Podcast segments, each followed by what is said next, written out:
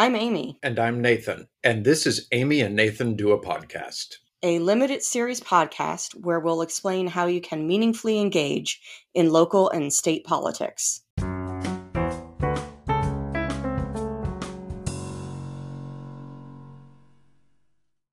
On this episode, Nathan and I go into detail about why it's important to donate directly to local candidates' campaigns and also why it's important to volunteer. However, when we were recording it, we forgot one vital piece of information, and that is how to donate and how to volunteer. Like we discussed in the episode about researching candidates, you can see if the candidate has a website. They will usually have a form to fill out to volunteer on the website as well as a link to donate. And if they don't have a website for more like the lower down the ballot municipality races like school boards or county commissions, they will nine times out of ten have a Facebook page where you can go and message the page and ask about volunteering volunteering or donating options. Without further ado, here is the episode.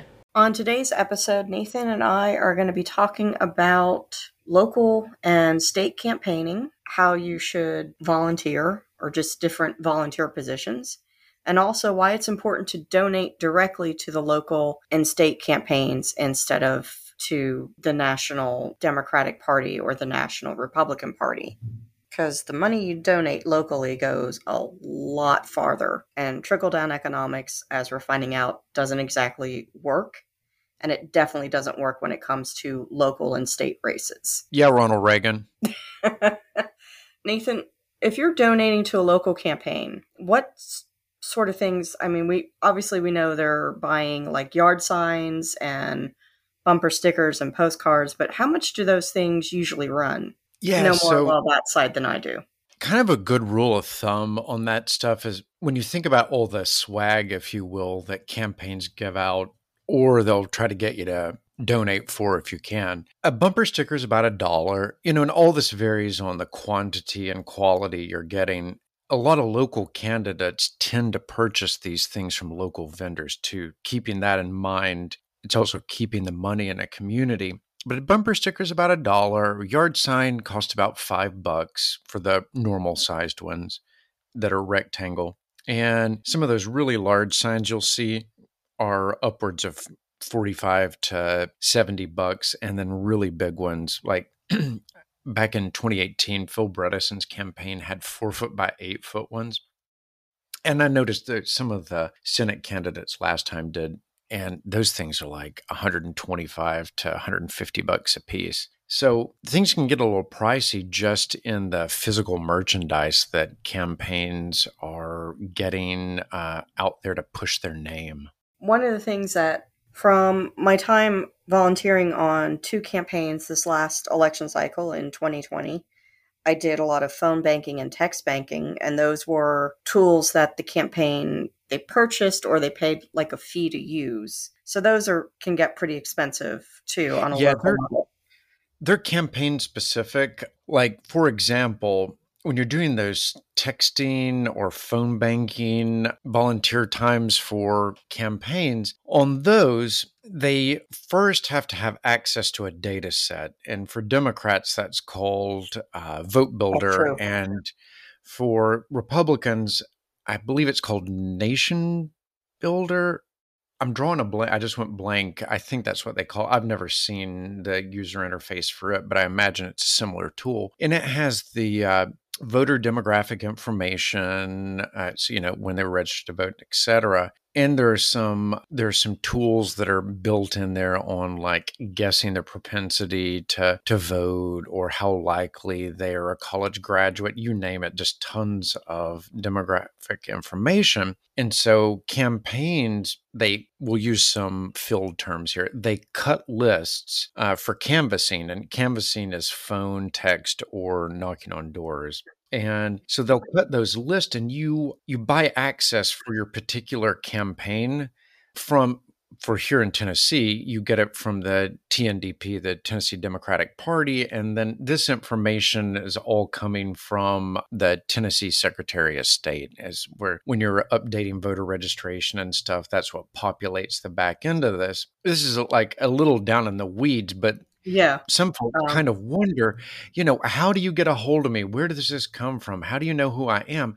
This is all publicly uh well they pay for this but a lot of your information is publicly available information and some of the things that aren't publicly available that they're actually paying for access for that's what impacts whether or not they reach out to you is how you voted now, I don't mean like which candidates you voted for, but it's on record when you pull a primary because we're an open primary state. So we know if you voted in a Republican or a Democratic primary. We don't know who you voted for, uh, again, but we know which primary you voted in. And, and again, so Nathan, that comes from the in Tennessee, the Secretary of State's office. Correct. That's very important because people get their feathers really ruffled when they get called. And I'm like, this information's readily available to any any political campaign.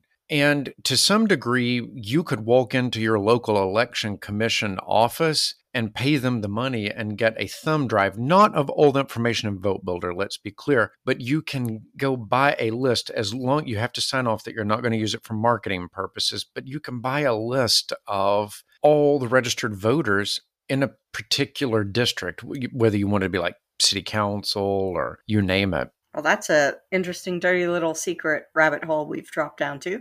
But Well, that's some good it's just information. part of it. Yeah, it's just part, of it. It's good of it. But but again, the reason you donate directly to the local candidates is then they can they can get access to this info that so that they, They can, can- get in touch yeah. with you. they can get in touch with you. They can also then, you know, print out swag with their name on it. And also when you donate to the National Party, because that did come up in one of the phone calls where I connected with a constituent who was a Democrat who didn't want to donate to the state candidate because he they had already donated to the Democratic National Party. And well, if this person's good enough to win, then the, the National Party will just give them some money. And it doesn't That is not work true. like that. Not in The National Party in is focused. Sorry, National No, Party. not in is Tennessee. I didn't mean to cut you off. It's Yeah, it's just okay. like not in Tennessee. No one cares about Tennessee. Yeah, The I Democratic you National over Party is not spending any money in Tennessee. Well, I shouldn't say they're not spending any money, but unless they think a race is winnable at a, and it's usually they only spend money on the federal races, sometimes governorships as well. But the National Democratic Party and the National Republican Party keep their funds for federal level candidates, sometimes gubernatorial candidates, but often a lot of money towards like just maintaining their organization and main, running the presidential campaign. And to be clear, folks who are listening, no money is going to come in nationally in the 2022 race into Tennessee because governor is as high as we go. Well, I mean, People, obviously every two year the the congressional races, but no no money's coming in for the gubernatorial or the congressional when we're so R plus here. um, which is why you need to donate to your local candidates because that's it. That's where their funds are coming from. It's critical.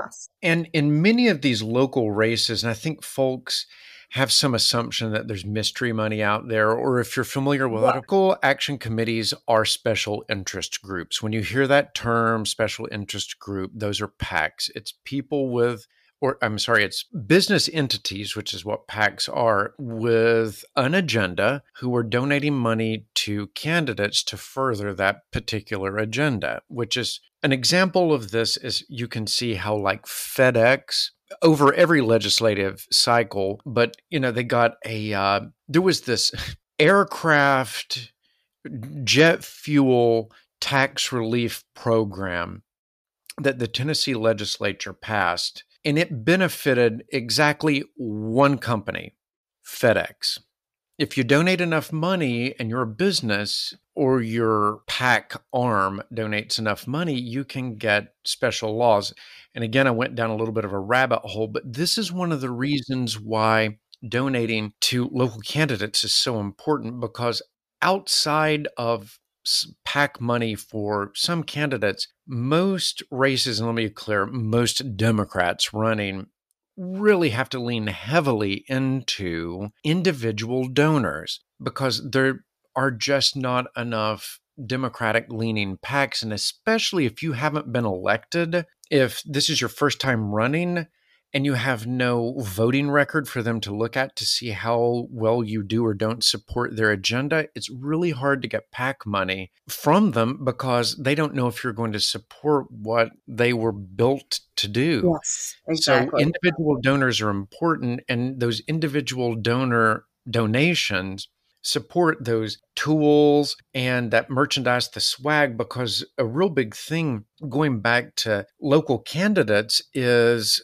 they just don't have enough bandwidth to get known. And that's what, if you look at a political campaign as a lean startup with a known drop dead time, that's the election, and you look at everything in between, it is just one big marketing campaign, folks. That's what that's what a political race is. It's just one big marketing campaign trying to sell you something, and that something is the person's name on the sign. They win or lose or get more known and their reach increases by you donating and volunteering talking about them. Yeah, and volunteering, which um, um, perpetuating the volunteer, or yeah, should be. Well, um, going back to the volunteering, like some people again you're listening to this podcast it's we're trying to help you get your feet wet. So this was the first year that i actually volunteered on campaigns. Woohoo! During, during a pandemic. Probably because it was during a can- pandemic and it was for democratic candidates so i knew they wouldn't be requiring us to go canvassing which i'm not good at meeting strangers but i am good at talking on the phone or doing the text banking and those tools that Nathan mentioned that the candidates use. The phone list is already populated. It's usually done on the internet. It's a web-based app. They don't the people who you're calling or who you're texting, they don't have your phone number. It's not your number, so they can't call you back later and be annoying if they want it to be annoying. But for the most part, it's it's basically the calling list the phone one, it dials through a lot of numbers. For the auto dialers, it dials through a number, a lot of numbers, and it only connects you through the calls where it actually connects to a person picking up the phone. And sometimes I had some really lovely conversations with people, and part of that I think was because of the pandemic. So people were just, especially older folks, just it was nice to have somebody to talk to for a little bit and listen to them. It's a way to get to know people in your area. And and yes, there were some uh real winners on the text bot replies or I don't want to say text bot, text banking because it's not a bot. It is an actual person sending the text messages and interacting with you. But we had uh us uh campaign volunteers had shall we say a hall of shame for some of the rude people or the rude yeah, responses we all talk about our crazy crazy interactions at the end of the day they're like text threads or you know uh, twitter groups were like oh man i got a doozy today so there's there's a lot of support and it's it's usually a smaller percentage of the responses and when you're getting the text messages and you don't want to get them just reply stop s-t-o-p boom you're done you yep. don't have to try to be clever or think you're being clever when you're just entering the hall of shame. It is so much easier on us just to reply stop. You know, and to your point of you were mentioning those different modalities of reaching mm-hmm. out to voters. And so, from a different angle, if you've used any of these programs before, some of the names might stand out. And if you haven't, you might see them in the upcoming cycle. So, when uh, Amy was talking about the that auto dialer, the phone mm-hmm. program. That's called ThruTalk. One of the campaigns I worked with used it. And like to give you an idea what this is like, like we pull a big Excel spreadsheet of name, well, the contact information, and it's integrated back into that vote builder we mentioned, which is the big master database. So we can track and log when you were called, et cetera, responses to surveys, so we dump that into ThruTalk and then it goes through. And so Amy's sitting here, for example, making these phone calls and it just queues it up and she makes a call. And sometimes they're back to back, like you hang up one, another one comes through. Sometimes you might have to wait a minute, even if it was a small list or there were a lot of bad numbers. Mm-hmm. But what you are waiting for if you're the person sitting there doing these volunteer calls, is this auto dialer because you're the FCC requires that it be a human it dials it you you're speaking to them this is not a robocall and it goes through all of these disconnected numbers voicemails mm-hmm. answering machines eh, that's still a thing etc and so it only is connecting you as the volunteer to a live person and then you get to go through your script that's built into this system. And Amy can probably attest to the fact that it's really easy. It's just point and click. You're signed yep. in on your laptop or, or tablet or whatever you're using, and it's just you're just pushing the buttons along the way. For the texting programs, there were several different ones that, and also there's another way you can do phone calls too. You can call directly through Vote Builder, but you have to manually dial for that. And I always recommend to folks, and if you have only one takeaway from today, grab your pen or your note app on your phone and jot this down. You absolutely should get yourself a Google Voice number so that if you are making volunteer phone calls for a campaign and you're having to do it the air quoting old school way of manually dialing the numbers, that you're not dialing them from your personal cell phone.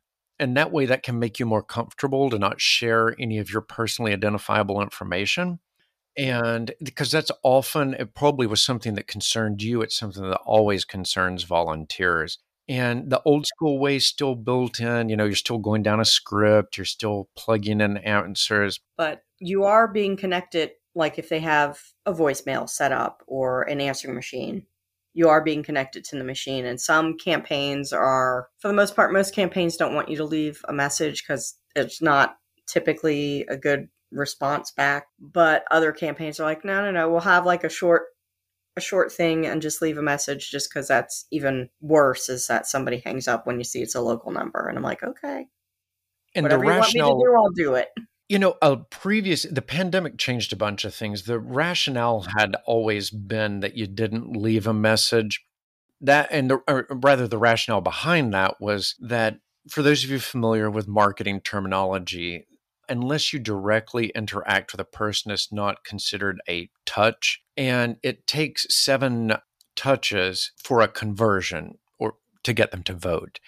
And leaving a voicemail doesn't tend to count as a real interaction with a campaign or an individual. So, a lot of uh, campaigns, simply due to just a lack of volunteers, don't want to waste time with you going through leaving a voicemail because that's time you could be calling people who might actually interact with you. However, during the pandemic, we were encouraging voicemails to be left. That way, some folks might call back and uh, but at least we were we were kind of it didn't even count as a touch technically but we were still doing it anyway. You know that was that was a thing and in normal political years pre-pandemic you'd get about a 10% answer rate on phone banking and last year it was like we were getting like 20 25% because folks were just stuck at home and bored yep. or desperate for human interaction and so you would actually have people picking up the phone where they probably never had answered calls, or at least once you connect and told them what you were doing, that they engaged you in a conversation when normally that I might have been no thanks or just hung up on you. Was, yes. Did you have some of that experience? I, well, again, because as you said, some of the lists were curated, but I noticed with older older people just like to talk in general but I did notice there were a lot more people that were interested in talking. And even if I caught, let's say, a parent that was trying to wrangle their kids, they were still interested in the candidate, but they're like, you know what? I gotta go wrangle my kids. What what's the website? I'll check them out. Thank you for calling. I did not know that there was a Democrat running in this race because that's another thing. Uh, there's just in Tennessee, there's historically been a lot of uncontested Republican led races just getting the word out like that through the volunteers is helpful. And speaking of the before times, canvassing is another and, way. Well, even before we get to so that, Nathan, oh, Nathan has another point before we get to canvassing. Yeah. Yeah. Sorry. Let me mention text banking. Yeah. Because I didn't dive down into that. Okay. One of the major programs that uh, Democrats use is called Hustle. Hustle has a really slick user interface, at least on our back end, and for volunteers using it on their computer as well. It's a little more expensive for campaigns to use, but there's also there's another program that became really popular this last cycle, and a couple of PACs really used it. And I actually, the Biden campaign used it as well, I was told, and it's called uh, Spoke. We used it quite a lot because the price in Tennessee for a campaign to use Hustle is 20 cents per contact. But in that 20 cents, you're paying to be able to engage them over and over and over. Now, a lot of times you'll get the first text goes out to someone and they're like stop or some expletive written reply mm. and then you just opt them mm-hmm. out but with spoke it is three quarters of a cent I think that's right for a text. So it's really cheap, and sometimes campaigns just decide have to decide how much interaction they're really going to have with yeah. voters to see which way is cheaper. Like if they're only going to do like some kind of get out the vote push, yeah. then it might be cheaper to spoke. And that would be how you would interact with it. And some of the ways when you're volunteering that you're going to text, you're either going to be, there are certain cycles of a campaign and so there's like the candidate ID section, that's first, and candidate ID identification. That means you're letting people know, hey, you know, XYZ candidates running. Have you heard of them? If you get a text like that, you know the candidate is in voter ID phase. Mm-hmm. And that's when they're just trying to gauge interest, let you know that they're there, trying to drum up more volunteers and money. And then when you get really close to the election, be it the primary or the general, that's when they go into GOTV or Get Out the Vote. During Get Out the Vote, they may be like, hey, there's a race for county commissioner. Will you vote for XYZ candidate? That would be a GOTV phone call or a text that you'd be getting. So that way they're seeing does this person plan to vote at all? Mm. And then you can be yeah. like, hey, vote for my candidate. And so that's something I just wanted to throw that out there on texting. There are different programs. So if you're volunteering for Democratic candidates, you may experience that you're going to use slightly different tools. And the different tools you're going to use are going to vary depending upon the budget and the size of the campaign. Like if you're volunteering for a city council candidate, don't expect these big slick programs because they simply can't afford them it would be cost prohibitive for them to try to use them. And so back to your back to you punting it to me, canvassing, uh, as yes. we call it, or door knocking, which I've not done, but you have. Yes. So under field, which is where uh, the field operation, which is where all this falls, uh, door knocking or canvassing seems frightening, and it, it's the thing that converting volunteers to go knock on a door is, is, kind of hard. Like we tend to incentivize it with like, hey, you know, join at 5 p.m. We'll, we'll have free pizza and drinks, and then we'll go out and knock doors for an hour or two. And you kind of have to incentivize the newbies because they're mortified. Everyone thinks, especially here in East Tennessee, like, oh yeah. my gosh, I'm going to knock on a door. Someone's going to pull a gun. I'm going to get yelled at. I mean, etc. I've knocked thousands of doors and I have been yelled at twice. And it was from like minded people. They thought that um, we were actually canvassing them as uh, the opponent. And then when they realized that we were for their team, uh, as it were, they're like, oh, oh, oh, sorry, sorry, come back. So it tends to not be bad. Most people, because keep in mind, you know how we we've come to conflate interactions on social media with some kind of equivalency as to how they would be in real life. And, you know, despite someone yelling whatever derogatory terms at you on social media, when you show up on people's door, especially around here anyway, people may be firm, but still yet polite. And people just be like, no thanks, not interested, or tell you to leave. You could get yelled at. I'm not going to say it's not going to happen. But in real life, people tend to not be nearly as ugly as their online persona. And so canvassing, you know, if you're if you're phone banking, you know, if you're tearing it up, you might you might be able to squeeze in 20 calls in an hour. You know, if you're text banking, especially when you're sending out your initial text, you can fly through a couple of thousand, sending them all out. Well, then getting respond them responding to them takes a bit longer. But door knocking, you know, again, here in East Tennessee, where sometimes it's a mile between driveways out in the county, you might you might spend two Yeah. hours canvassing and hit three or four people. That's all important. Now, if you're going into a dense neighborhood or like an apartment complex, you can probably get a lot more. And here's a critical point to remember. Oftentimes, you'll have people, even HOAs will tell you, or th- someone might try to say, well, our HOA doesn't allow solicitation, or our apartment complex doesn't allow solicitation. It has been ruled that canvassing for politics is not solicitation, it is part of freedom of speech you know if if you're feeling froggy you can you before you go out you can ask your the campaign you're working with if they can supply you that information like the specific code or whatever but you you can tell people you know no actually this is this is perfectly legal despite your HOA and as a matter of fact if your HOA says you can't put a yard sign up in your yard that was also proven to not hold up in court either you can put a yard sign in your yard but anyway, I, I digress. That canvassing's a little slower. Good info to know. The HOAs It don't is. have as much power as they think they do. Enough cannot be said about the importance of door knocking. Standing face to face with someone, I know we're a little different now in the pandemic, and we'll have to see how this shakes out for 2022. But standing on someone's doorstep and taking up space and time of theirs to chat about a candidate, if but quickly, is so important because they're able to connect a human being to that campaign. This remember how I mentioned that a campaign is just a big marketing campaign? It's it's back to that personalizing the brand and the brand being the candidate.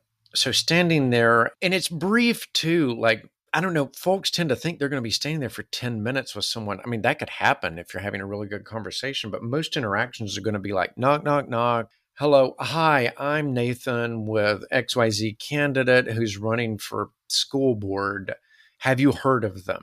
Yes, no, maybe. Or they might go straight to get off my lawn. And then if they say yes or no, you can be like, oh, you know, so and so is running for school board because they like education. They're like, oh, I like education. Do you have any information? And then you hand them the door knocker and usually like, okay, thanks. I'll look into them a little bit more. Usually an interaction's 30 seconds max. So don't let that scare you either. These are really quick. It's not like you're coming in to have tea with them and share your life story. Although some people will try to do that with you. So I didn't mean to belabor all that, but I wanted Yeah. to paint a really clear picture of Yeah, what it's not it's not as It's not. scary as you might think it is. Yeah, it, ca- it will be scary. Let's be really Yeah. clear. The first Yeah, few can be. times you do it, Yeah. and I'm go- I'm going to be super honest and I'll level with all of you. Every single time I go out, I'm always nervous the first door I knock on. No, I mean, is it debilitating? No, but I'm always nervous at the first door. Once I get the first one out of the way, rock and roll, and let's just do it all day long, knocking doors. But the first one scares me, and it really is. It does scare me every single time. But you just got to do it and get it out of the way. And I used to tell people, no one's going to yell at you. And I took this one gal, training her to door knock.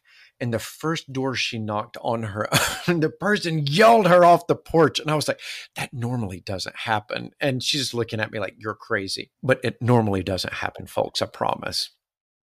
And you, you might get the bad luck of the draw, but don't let it scare you. And if you get your first yelling, it's probably not going to happen again the rest of the day. So there's that. And thanks for letting me uh, like dive into that. I didn't mean Yeah. to take up all your time on canvassing with that, Amy, but I was like, I just think it's so important that people really get it. Hey, free pizza. Hey, and beer oftentimes. I mean, we know our audience. Yeah. so, speaking of yelling, after this brief musical interlude, it will be time for the rant. Rant time is my favorite time.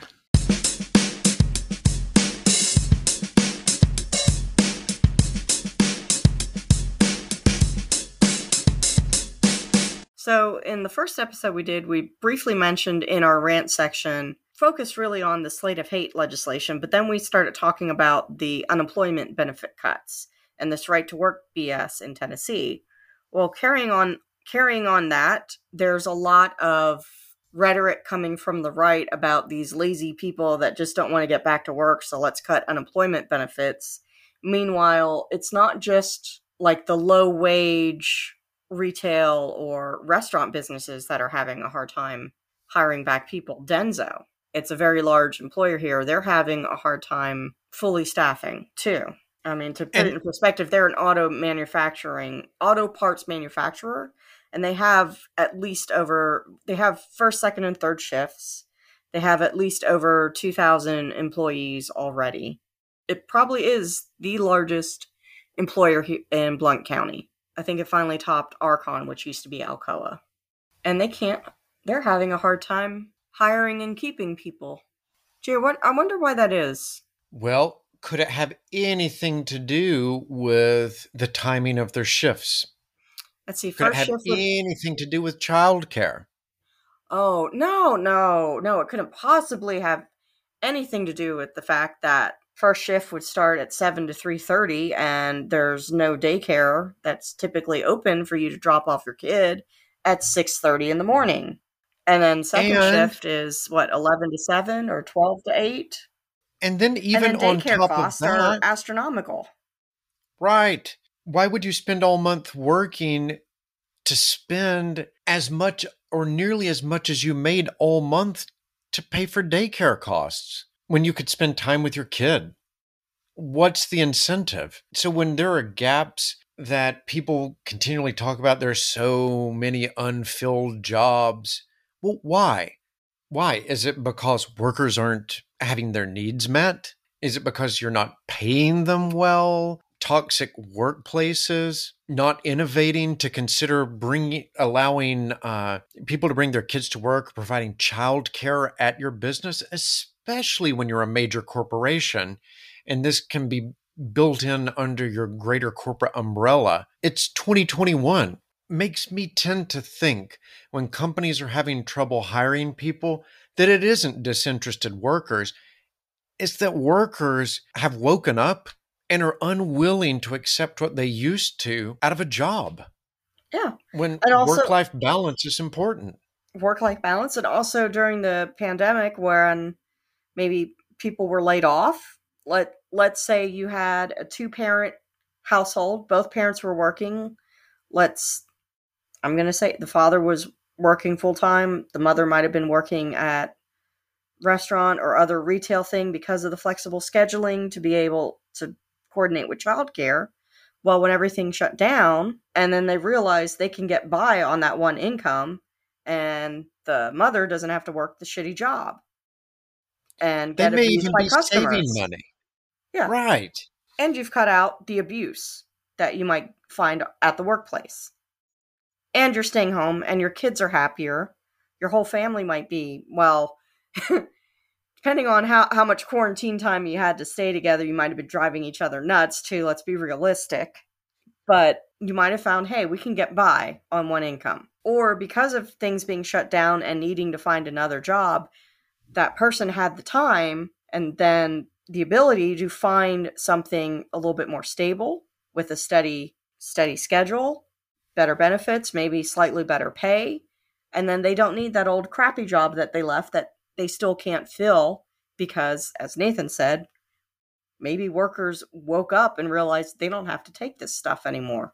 And the number of people who've left the workforce to go back to school, be it trade programs, community mm-hmm. college, four year universities, pursuing a graduate degree, you name it people didn't just leave the workforce to go sit at home. And at now, since Tennessee stopped taking the federal. extra unemployment, the federal unemployment extra money, it's not like anyone's getting rich sitting at home. And, you know, it's just people want better. And, and if you think people were getting rich now, I think we discussed this early, a previous episode unemployment for non-contracted, non-self-employed people, the max was $275 a week. And they take 10% off of that for income tax. So a little bit under $250 a week. If you think people are getting rich off of less than $250 a week, then what the hell are you paying them to begin with? And to keep in mind expenses, a one bedroom apartment in our county The average cost is $670 a month. Then, when you add utilities in, that would be what someone on unemployment was making. And if you are a single person family, you also don't get to pay any bills or eat. You just paid your rent on your mediocre one bedroom apartment and your electricity. So I hope you enjoy eating nothing. And that's what you were doing with that unemployment money without the bonus. So, again, for the most part, 99% of people aren't lazy. They've just decided they're not going to put up with the crap anymore, or they found something better. They finally know their worth, to use a Marvel quote. It is true. People are moving on, and jobs that aren't being filled tend to not be filled because the companies themselves are not meeting the needs of the workforce. As simple as that. So thank thanks for listening to this episode and we'll see you next time on Amy and Nathan do a podcast. Peace.